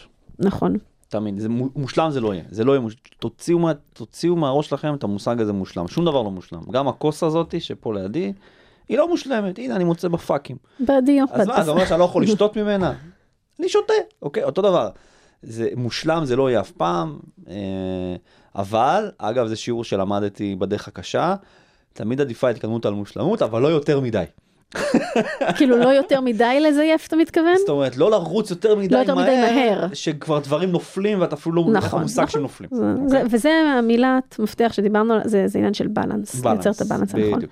אז תגיד, באסטרטגיות לכתיבה, מה אתה חושב שיותר נכון, או שזה תלוי בסופר או בכותב? אה, כל יום עכשיו מנה של ככה שעה וחצי פשוט לשבת ולכתוב לאורך שלושה ארבעה חודשים, בלי לוותר לעצמנו, או ללכת ולהתבודד אה, לאיזה סוף שבוע ארוך, או איזה חודש, אה, ולתת שם מסה קריטית. אז, אז, אז, אז, אז אלה באמת שתי הדרכים אה, שקיימות. אה, בדרך כלל סופרים, אה, סופרים מקצועיים, שזה המקצוע שלהם, שזה מה שהם עושים לחייהם, אה, בדרך כלל מתבודדים, אוקיי? חבר קרוב שלי זה אילן הייטנר. מהמם. אה, אילן הייטנר, אה, אה, כשהוא כותב את הספר שלו, שבועיים, שלושה, אי אפשר להשיג את הבן אדם. אתה לא יודע איפה הוא נעלם, חטפו אותו חייזרים. אין, הבן אדם לא... ואז הוא חוזר עם ספר. הנה כתבתי את הספר הבא, מוכן. אז, אז אה, זה ה... רובנו שיש לנו דברים לעשות, אה, ואנחנו, אה, יש לנו עבודה, יש לנו עסקים, יש לנו... אה, אנחנו לא יכולים להיעלם פתאום מהעולם. אה, אז אנחנו, ו, וכתיבה זה לאו דווקא המקצוע שלנו, זאת אומרת, אנחנו לא מתפרנסים ממכירת ספרים, אלא זה עוד משהו שאנחנו רוצים לעשות, אוקיי? זה עוד איזה משהו שבוער בנו, שיהיה בעולם. אז לשלב אה, בשגרה היומית שלכם חלון, משבצת, חצי שעה, אם זה ביום, אם זה אחת לכמה ימים, שעה, אם יש לכם יותר זמן. אה, לשים לעצמכם יעד, אוקיי? אנשים שאולי מקשיבים לפודקאסט הזה, זה אנשים אה, שהם, אה, יש להם אופי יזמי, אז הם אוהבים יעדים. אז תציבו לעצמכם יעד של כמה מילים אתם רוצים לכתוב היום. עכשיו, כל זה צריך להיות נגזרת, בכלל, הכל זה בעצם גזירה של תוכנית לאחור. מה זאת מהמם. אומרת? אוקיי, ספר צריך להיות בממוצע, בממוצע 30 אלף מילה, ובוא נגיד עד 40 אלף מילה, זה הממוצע. אה, אז עכשיו, כמה מילים אתם רוצים לכתוב ביום, וכמה ימים אתם צריכים כדי לסיים לכתוב את הספר. עכשיו, ופשוט תפזרו את זה. עכשיו, מהמם. כמו כל תוכנית טובה, שום תוכנית טובה היא, היא לא תקפה למציאות. כי בסוף אתה מתחיל, והיום אתה לא יכול, והיום לא היה לך מוזה, והיום כתבת פחות, ומחר כתבת יותר, אז תדייקו את התוכנית תוך כדי ריצה, את, את תוכנית הכתיבה שלכם. וטריק מאוד חשוב, זה שותף מחויבות. למשל, את רוצה לכתוב ספר, אז תמצאי עוד חברה שרוצה לכתוב ספר. ומעכשיו אתם buddies, אתם שותף מחויבות אחת של. אחת של השנייה. בעצם משקפים כן, אתם קובעות, זה לזה. קובעות, יאללה, כל יום בשעה אה, שתיים וחצי אנחנו כותבות חצי שעה, מוודאות אחת עם השנייה שהתחילה, ומדווחות בסוף כמה מילים כתבנו. מי שכתבה הכי הרבה מילים השבוע, מזמינה את השנייה לארוחת ערב. נשמע טוב. בום, פצצה, הוספנו משחקיות, הוספנו fun, הוספנו כיף לתהליך. זה, אתה יודע, אנחנו תמיד בחיים, כשמדברים על אה, מחירים, אז האוזן האנושית ישר הולכת למחיר פיננסי, נכון? אבל אה, דרך אגב, גם מחירים וגם אה, תגמולים, זה שזה הצד השני של זה, rewards, כמו שאמרת קודם. ספר או כתיבת ספר, זה דבר רווחי? תלוי, תלוי.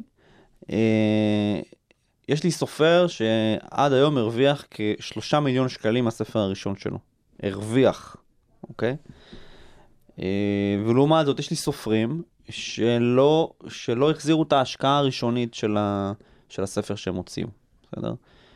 האם ניתן לדעת לצפות מראש אם ספר הולך להיות אה, באז או לא? אף אחד לא יודע. אף אחד לא יודע. מי שמתיימר לדעת, אה, הוא, אה, הוא, איך אומרים? הוא לא אותנטי, אוקיי? הנבואה ניתנה לשוטים. אה, ו- ובסוף, בסוף, בסוף, בסוף, אני אומר תמיד, אל תוציאו אף פעם ספר כדי להרוויח ממנו, כי סב- סבירות מאוד גבוהה שתתאכזבו. תוציאו ספר כי בוער בכם, כי אתם רוצים להשאיר חותם, כי אתם רוצים, לה, אה, אה, אתם רוצים אה, אפילו להוכיח לילדים שלכם שהנה אפשר להגשים חלומות, אוקיי? ברמה כזאת. יצא מזה משהו, זה בונוס, אוקיי? זה בונוס. זה, זה, זה נחמד לקבל דוחות תמלוגים אחת ל... ו- וזה, זה, אבל... בואי אני אתן לך דוגמה, אה, אה, אה, הייתה לי אה, סופרת ששלחה איזה מייל וזה, ואז, ואז היה איזו הזדמנות שהיא פספסה, כאילו, איזה, איזה, היה איזו הזדמנות ממש טובה והיא פספסה אותה. אומרת לי, וואי, איך פספסתי, פספסתי את ההזדמנות. תקשיבי, ספר זה לא חלב שפג תוקף. אוקיי? הזדמנויות יבואו. הוא ממשיך וילכו. לעבוד. הוא ממשיך, הוא ממשיך, הוא יחיה אחרינו. הספר הזה יישאר פה ויחווה כישלונות והצלחות הרבה אחרינו. תראו דוגמה, אני תמיד אוהב את הדוגמה של ואן גוך. בחייו היה אני מרוד. היום ציורים שלו נמכרים במיליונים. אוקיי? זאת אומרת, הוא, האם הוא היה מאמין שהוא היה, אה, אה, כשהוא אז גזר לעצמו את האוזן, ה- ה- האם הוא האמין שיום אחד ציור שלו יימכר בכמה עשרות מיליוני דולרים? תגיד, אתה האמנת לפני איזה עשר שנים שיצאת ככה, שעזבת את ההייטק ואת התואר השני שלך, וצ'יפים וכזה, שאתה הולך רגע לעזור לאנשים לכתוב ספר, האמנת שתהיה במקום שאתה נמצא בו היום? ידעת לראות אותו? אני, אני אז התחלתי ממש בהתחלה, ו- ואני זוכר שהיה לי שלושה עובדים, אוקיי?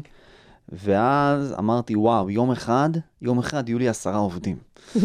ואז אמרתי, מה, מה עשרה עובדים האלה יעשו? מה אני כבר אתן להם לעשות? כאילו, למה צריך כל כך הרבה? היום יש לי 40 עובדים כבר, ואני אומר לעצמי, יום אחד יהיה לי 100. אוקיי? החלומות גדלים אז- כל פעם עם אז, הגדילה אה, שלנו. כן, עכשיו מצד אחד הח- החלום הוא לא להעסיק סתם מלא אנשים, כן? החלום ברור. הוא ש- שבאמת אני, אני אוכל לייצר ערך בעולם, והאנשים האלו ש, ש, שעובדים איתי יום יום ונלחמים איתי את המלחמה הזו יום יום, אה, זה, זה, זה שותפים למסע, כן? שותפים למסע. ו, וזה כיף, זה כיף להוביל, זה כיף להוביל אה, אה, אה, קבוצה גדולה של אנשים למען חזון משותף. האם האמנתי שזה, כאילו, לא יכלתי לראות עכשיו את, ה, את המשרדים בהרצליה פיתוח ואת ה-500 ספרים בשנה, ואת הזה, לא, אז לא יכלתי לדמיין את זה, זה היה מעבר, ל, מעבר לקיבולת שלי, בסדר? אבל כל פעם אתה מדמיין את השנה הבאה, אוקיי? ואני כבר יכול להגיד לך שאני די יודע איך להפוך את ספרי ניב להוצאה לאור שמוציאה אלף ספרים בשנה. לא יודע אם זה יקרה. לא יודע אם זה יקרה, מהסיבה שהפוקוס שלי קצת השתנה, ו- וספרי ניב כרגע אני יותר בקטע של לייצב אותה, כדי שתצטרך את המינימום זמן ממני, שאני אוכל להתמקד כל כולי ב-100% בבוקסאי. אמ, אז, אז יכול להיות ש, שיש איזשהו יעד שאתה יודע להשיג אותו, אבל אתה אומר, אוקיי, אני יודע להשיג אותו, ואז זה כבר לא מרגש, כי אני יודע להשיג אותו. אני רוצה את הדבר שאני לא יודע להשיג אותו. אני, אני, אני לא יודע איך להפוך להיות ההוצאה לאור הכי גדולה בארצות הברית. אני אפילו לא מסוגל זה. וזה הדרייב שכל הזמן גורם לנו לרצות להשתפר בדיוק. ולהתחדש ולהמציא את עצמנו מחדש. אני חושבת שהדבר היפה שאמרת, שבעצם כל הדבר הזה החל כי רצית לכתוב ספר. זה היה נכון. משהו מאוד אינטימי, מאוד נקי, מאוד uh, כזה פנימי, מאוד תשוקתי, בלי איזה חלומות גדולים עכשיו תארים, פשוט משהו שרצית לעשות. ומתוך הדבר הכל כך אה, אותנטי ונקי ומגודר הזה, פתאום נפתחה דרך חדשה לחלוטין, שהביא אותך ליעדים מדהימים, והיא עוד צומחת, והיא עוד גדלה, ובאמת יש שם, אה, וזה היופי, כי כשאנחנו באמת אה, מתמסרים למה שיש לנו תשוקה אליו מבפנים, ולאיזשהו רצון מאוד מאוד עז כזה פנימי, אה, שם קורים דברים ממש ממש טובים. ואני רוצה עוד משהו להגיד, אני לא יודעת אם המאזינים שמו לב או פחות שמו לב, אני שמתי לב לזה בפעם הראשונה שהכרתי אותך, שאתה מגמגם. מגמגם.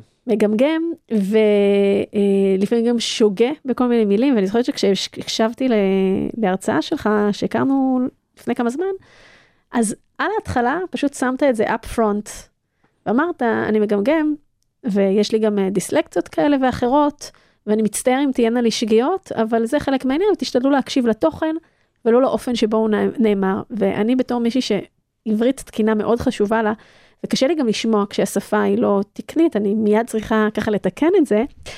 באותו רגע זה פשוט אה, הקשבתי לך עם אוזניים אחרות. עצם האמירה הזאת שלך גרמה לי פשוט להקשיב לך בצורה מאוד אה, נקייה, וזה לא הפריע לי, כי הנחת את זה up front, ויש פה כמה דברים אה, נהדרים. קודם כל, המקום הזה, אה, אמרת את זה יפה קודם, נכון? שאם אתה מגמגם זה לא אומר שאתה אבוד, נכון? נכון. קצת תכף שתספר קצת על החוויה שלך, איך זה להתמודד עם דבר כזה, ובטח מישהו שמתבטא כל כך הרבה ומנהל ומוביל. אה, ופעם שנייה על האסטרטגיה הזאת שבחרת להשתמש בה. אז אני אתחיל דווקא מהאסטרטגיה, ואז אני אלך אה, לשורש. אה, לאורך הדרך אתם תלמדו המון טריקים. המון טריקים באיך להפוך פרזנטציה לטובה יותר, איך להפוך פיץ' אה, למסקרן יותר ואטרקטיבי יותר. ו- ואחד הטריקים שאני הכי אוהב זה להראות פגיעות, אוקיי? דרך אגב, אני לא? קוראת לזה טריק, אני פשוט חושבת שזו באמת מנהיגות וזה המקום לבוא אליו בעולם, כי ככה אנחנו מחוברים לעצמנו, לבוא ממקום כן, אבל... שהוא אבל... מראה vulnerability. נכון, מסכים. אבל ה- ה- ה- ה default שלנו זה לא לעשות את זה. ה default שלנו זה, זה, זה להסתיר את הפגמים שלנו. אולי דווקא ה default שלנו הוא טריק, שזה מה שלימדו אותנו כל החיים, נכון? אהבתי, אהבתי, אהבתי. אולי אנחנו סוף סוף מנקים את אהבתי. הטריקים ומתחילים להיות קצת יותר כנים. אהבתי, אהבתי, כן, כן, כן, לגמרי. אז, אז, אז הרעיון הוא לקחת את הדבר שאתה יודע שהולך להפריע לך, אוקיי? דוגמה נגיד וזה, וזה עסקה שאתה רוצה לסגור, ואתה כבר יודע שהולכת להיות התנגדות מסוימת ל, לעסקה הזו. אה, אז אתה כבר מציף את זה על ההתחלה, אתה פותר את זה, את הדבר הראשון. עכשיו, אני כבר העברתי וובינארים, ופתאום בוו- באמצע וובינאר התחלתי לגמגם, וזה נראה מהצד השני, שמה קרה הוא מגמגם פתאום? מה זה?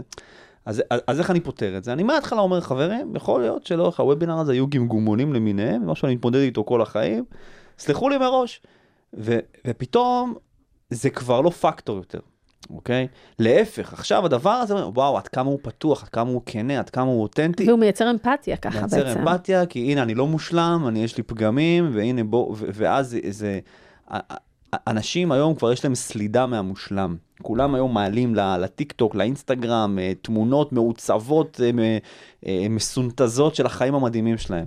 חבר'ה זה בולשיט, אוקיי? לכולנו יש אתגרים יומיומיים ואף אחד לא מושלם וכל אחד יש לו תסביכים עם עצמו ו- ו- ו- ואין שום בעיה, להפך, אנשים מעריכים כנות ושאתה מוכן לשים את הקישקע על השולחן, הנה זה הפגמים שלי, מוכנים? יאללה בוא נתחיל, אוקיי? זה לגבי הדבר הזה. לגבי הגמגום עצמו, תראי, אני, אני מגמגם מאז שאני מדבר, אוקיי? אני, אני לא, אף פעם לא הצלחתי אה, אה, להבין איך מדברים בלי לגמגם. אבל אה, אה, כן הצלחתי למזער לגמרי את הגמגום עד לרמה שהוא, אה, נגיד מתוך שיחה של שעה, אז, אה, אז יהיה לי שתיים שלושה ככה בקטנה, לא עכשיו כל משפט. אה, בתור ילד בבית ספר, להצביע בכיתה, כשאתה מתחיל לדבר, אתה מתחיל לגמגם, כולם צוחקים, כולם זה, זה מצחיק. באיזשהו שלב אתה כבר מפסיק להצביע, אתה כבר יודע כל מה, ש... כל מה שהולכים להגיד, ואתה לא מצביע. אז, אז אה, זה, זה המקום שאני גדלתי ממנו, אוקיי? שם אני התחלתי. מה שעזר לי לפתור את זה, תתפלאו, אוקיי? והנה אני פותח פה עוד, אה, עוד אה, קופסה. אני באיפשהו בגיל, בגיל 15 התחלתי לעשות ראפ. התחלתי לעשות ראפ, אוקיי? אז היה לי חלום אה, להיות ראפר. אה, ו... והייתי כותב שירים, והייתי גם מופיע. ו... עכשיו, תוך כדי ההתעסקות עם הראפ, עם, ה... עם, ה... עם, ה... עם הכתיבה, עם הדיבור המאוד מהיר, הקצב והקיטועים גם. והזה, ה- ה- ה- המשחקי מילים, כל הדברים האלה, זה, זה, זה מאוד פתר לי את הגמגום. מדהים. זה מאוד פתר לי את הגמגום. אני חושב שהנה מי, ש, מי שמקשיב ומחפש את הרעיון אה, לעסק שלו, ו, והוא, אה, והוא קצת גם אוהב, אה, אוהב היפ-הופ ואוהב יזמות, הלוואי ומישהו יסיר את הכפפה ו, ו, וירים איזה ארגון כזה שעוזר לאנשים לפתור גמגום באמצעות ראפ. כי זה באמת פותר גמגום, זה פתר לי את רוב הגמגום. איזה איזה רעיון עם יפה. זה, אגב, יכול להיות שאם הייתי ממשיך עם זה עוד שנים, יכול להיות שהיום כבר לא הייתי מגמגם בכלל, אני לא יודע. אבל uh, זה עצר באיזשהו גיל, יודע, זה, זה גיל 15. עברת זה... ל... עברתי לדבר שלב, הבא. עברתי לדבר הבא, כן. זה היה איזה פרק בחיים. אוקיי, אבל, אבל זה פרק, אבל, אבל זה פרק מאוד משמעותי, משמעותי. בחיי, כי לא יודע אם הייתי יכול לשבת פה לדבר איתך עכשיו. אפרופו להסתכל על הנקודות לאחורה, ולהבין איך הדברים הולך בה, מתחברים. הנה, כן, מתחברים. כן. אז קודם כל זה רעיון מקסים ליזמות, ושני דברים שככה לקחתי מזה, ואיתם תכף נסכם, זה ש... וזה היופי, שיצירתיות ופתרונות לפעמים הם באים גם משום מקום, אם אנחנו פשוט פתוחים להקשיב לדברים שקורים שם, איך מתוך עולם של ראפ ומוזיקה, פתאום מצאת איזושהי עזרה בריפוי לקושי אה, פיזי שהיה לך, פיזי, קוגניטיבי, הבעתי. ודבר שני, זה שבאיזשהו מקום, או לפחות אני רואה את זה ככה, מה שאתה עושה היום, אה, זה איזשהו תיקון. אה, חוויה מתקנת ככה למה שאתה חווית בתור ילד שמתבייש להצביע בכיתה, לגמרי. כי אה, מה יגידו עליי ו- ואיך יגיבו, ובכלל לא יקשיבו לתוכן של הדברים שלי, אלא רק לאופן שבו אני מוציא אותם החוצה, למקום של אתה השתמשת באומנות אחרת, במקום בדיבור, בכתיבה, ואתה מביא שם את היצירתיות, והיום אתה עוזר לדורות שלמים של אה, סופרים, כותבים, בעצם אה, לבטא את עצמם, שגם דיבור וגם כתיבה זה אופנים שבהם אנחנו מבטאים את עצמנו, חלק מהרבה אופנים אחרים. זה איזשהו סוג של, איזשהו סוג של סגירת אה, מעגל כזאת מאוד אה, מרגשת, אה, מילד מגמגם עם איזושהי כותרת כזאת שמפחד להתבטא, למקום שאתה נמצא בו היום, שגם עוזר לאנשים אחרים להביא את הוויס שלהם, וגם בכלל לעשות את זה at scale, וזה זה מרגש, התרגשתי. תודה, תודה רבה. תודה רבה. זה, זה המסע, לכל אחד יש את המסע שלו, אוקיי? אז, אז אצלי זה גמגום. יש, יש, לי, יש לי לקוחה, אה, אתם אולי מכירים, אה, ש, ש, שהיא אה, היא הייתה עד גיל 14, משהו כזה, נכה בכלל, אוקיי? והיום היא דוגמנית ומנטורית וזה, אבל כאילו, אתה, אתה, אתה, אתה אומר לעצמך, זה, זה, כל אחד יש לו את המקום שהוא התחיל ממנו, אוקיי? זה הקלפים שחילקו לנו, זה מה שקיבלנו. עכשיו, איך אני משחק עם הקלפים שחילקו לי, ואיך אני משפר את הפוזיציה שלי לאורך המשחק, אוקיי? כי החיים זה משחק, אוקיי? ואתה יכול עכשיו להתבכיין "אה, איזה קלפים קקה קיבלתי, אני לא יכול לנצח. או שאתה יכול להגיד, וואלה, זה מה שתצטרך, ואני עכשיו, ועכשיו אני, אני, אני, אני, אני אצבור עוד יכולות ועוד, ו, אה, אה, אה, אה, אה, ואני לא אכנע ל... למה שיש עכשיו. כי, כי מה שיש עכשיו זה רק מה שיש עכשיו, זה לא מה שאני הולך ליצור. ואנחנו היזמים, או הכותבים, או כל מי שמאזין לנו, אה, אנחנו באנו במטרה ליצור מציאות. אם זה בתור כותב, אז אתה יוצר את המציאות שאותה אתה כותב. אם זה בתור יזם, אתה ממש מעצב, אתה מעצב את כדור הארץ, אוקיי? אני, מה שאני מנסה לעשות עכשיו עם בוקסאי, זה לעצב מחדש את האופן שבו אנשים יתרגלו להוציא ספרים. אוקיי? יתרגלו להוציא את זה בצורה מאוד יקרה, איטית, ו... ועם המון אי ודאות, כי הם לא יודעים אה, אה, מה יעבוד ומה לא יעבוד, ואני רוצה לתת להם את, ה... את, ה... את, ה... את, ה... את. את האפקטיביות לעשות את זה בצורה הטובה ביותר, ובכך לתת מענה ל... לשני מיליון סופרים בשנה בארצות הברית, אוקיי? ש... ש... שצריכים את זה, הם פשוט עוד לא יודעים שהם צריכים את זה. מהמם. כמו שאני לא ידעתי שאני צריך וולט ושאני לא יכול להסתדר בלי זה, אוקיי? אז, אז אותו דבר, הם, הם צריכים, הם פשוט לא יודעים שהם צריכים את זה עדיין. אה, וזה התפקיד שלנו בתור יזמים, להסביר לאנשים... עכשיו, one step הם ahead. כן, לראות את הבעיה, להציע לה איזשהו פתרון, ואז לחנך שוק כדי בעצם אה, להשתמש בזה. כן, כן. וואו, יהודה, דיברנו על מלא מלא מלא דברים היום. אה, הזווית הזאת של בעצם של כתיבה, ומה כתיבה היא עבורנו, ואיזה כלי תרפויטי מצד אחד, וכלי של אה, הבעה אה, מצד אה, שני, וגם כלי של הגשמה אה, עצמית. אה, ועל המסע היזמי שלך, שהתחיל מטכנולוג, ועבר אחר כך רגע לאיזשהו סוג של ביזנס שונה לחלוטין, ואיך בסוף זה עוד פעם חוזר לטכנולוגיה, כי בסוף איפה שיש צורך, הטכנולוגיה עוזרת אה, לפתור את זה. כמו שאמרנו, כמה זה יפה להגיע למקומות, ממקומות שהם אה, פנימיים אה, והם טובים. ודיברנו על גמגום ועל לא להחביא את הפחדים שלנו ולתת לעצמנו להיות אה, פגיעים ולהוציא את זה החוצה ולהפך, להשתמש בזה כחלק מהיתרון היחסי שלנו וכאיזשהו משהו שממנו אנחנו מתקדמים הלאה. אה, ועל כל מיני גם עצות נקודתיות על איך לעשות את זה נכון יותר, כי בסוף ספר זה משהו שעוזר לנו להטביע חותם. אה, ולהשאיר פה משהו אה, גם אחרינו, לדורות הבאים. אז תודה רבה, היה לי ממש אה, כיף, מרגש לך. לדבר איתך. איפה אפשר למצוא אותך? למצוא אותי, אז... שאלה אפשר למצוא. אז לא יודע, יש לי, יש לי פייסבוק, אני לא כל כך פעיל שם, אבל בפייסבוק יש, יש, את, יש את העמוד של ספרי ניב, גם בפייסבוק וגם באינסטגרם, שהוא מאוד פעיל, אוקיי? יש לנו, יש לנו מנהל סושיאל שעושה שם את כל העבודה, זה מאוד מאוד פעיל. אה, מדי פעם אני עושה לייבים, וובינארים, דברים כאלה. אה, ואם מישהו אה, רוצה להתייעץ איתי על משהו וזה, באהבה, תפנו אליי, או דרך, את יכולה לפרסם את המייל שלי, לא יודע, מה שאת רוצה, בכיף, באהבה, אני אשמח לעזור. מהמם. אז באמת ככה, כתיבה היא חציבה בסלע שלא לא נעלמת. לגמרי. ולראות איך אנחנו ככה לוקחים את זה להמשך החיים, וגם מי שלא רוצה להוציא ספר, פשוט, אה, פשוט ליהנות מהעוצמות שיש בדבר כזה כדי לעזור לנו להירגע, לבנטל, לחזור לבלנסים שלנו, להיזכר, לשים בפרופורציות דברים, בפרספקטיבות, אה, וכדי להמשיך להתקדם מהדבר הזה בדרך היזמית אה, הלאה. יהודה, תודה, תודה רבה. תודה רבה. למאזינים אנחנו נשים פסיק עד לפרק הבא, ככה אני גם אומרת ליזמים שלי מסשן לסשן. אם נהניתם, אני ממש אשמח שתפיצו את הפודקאסט ליזמים ומשקיעים שאתם מאמינים שיקבלו ממנו ערך. תודה לאולפנים המשגעים במרכז הבינתחומי שמאפשרים לי להקליט כאן את כל התוכן החשוב הזה. אתם מוזמנים uh, לבקר באתר שלי בגלי-בלוך-לירן.קום ולהשאיר שם את הפרטים שלכם כדי להתעדכן וללמוד עוד על ההיבטים המנטליים של יזמים, וגם לעקוב אחרי הפודקאסט שלי, The Startup Nation Clinic, באפליקציות הפודקאסטים שלכם. שמים פסיק, ניפגש בפרק הבא.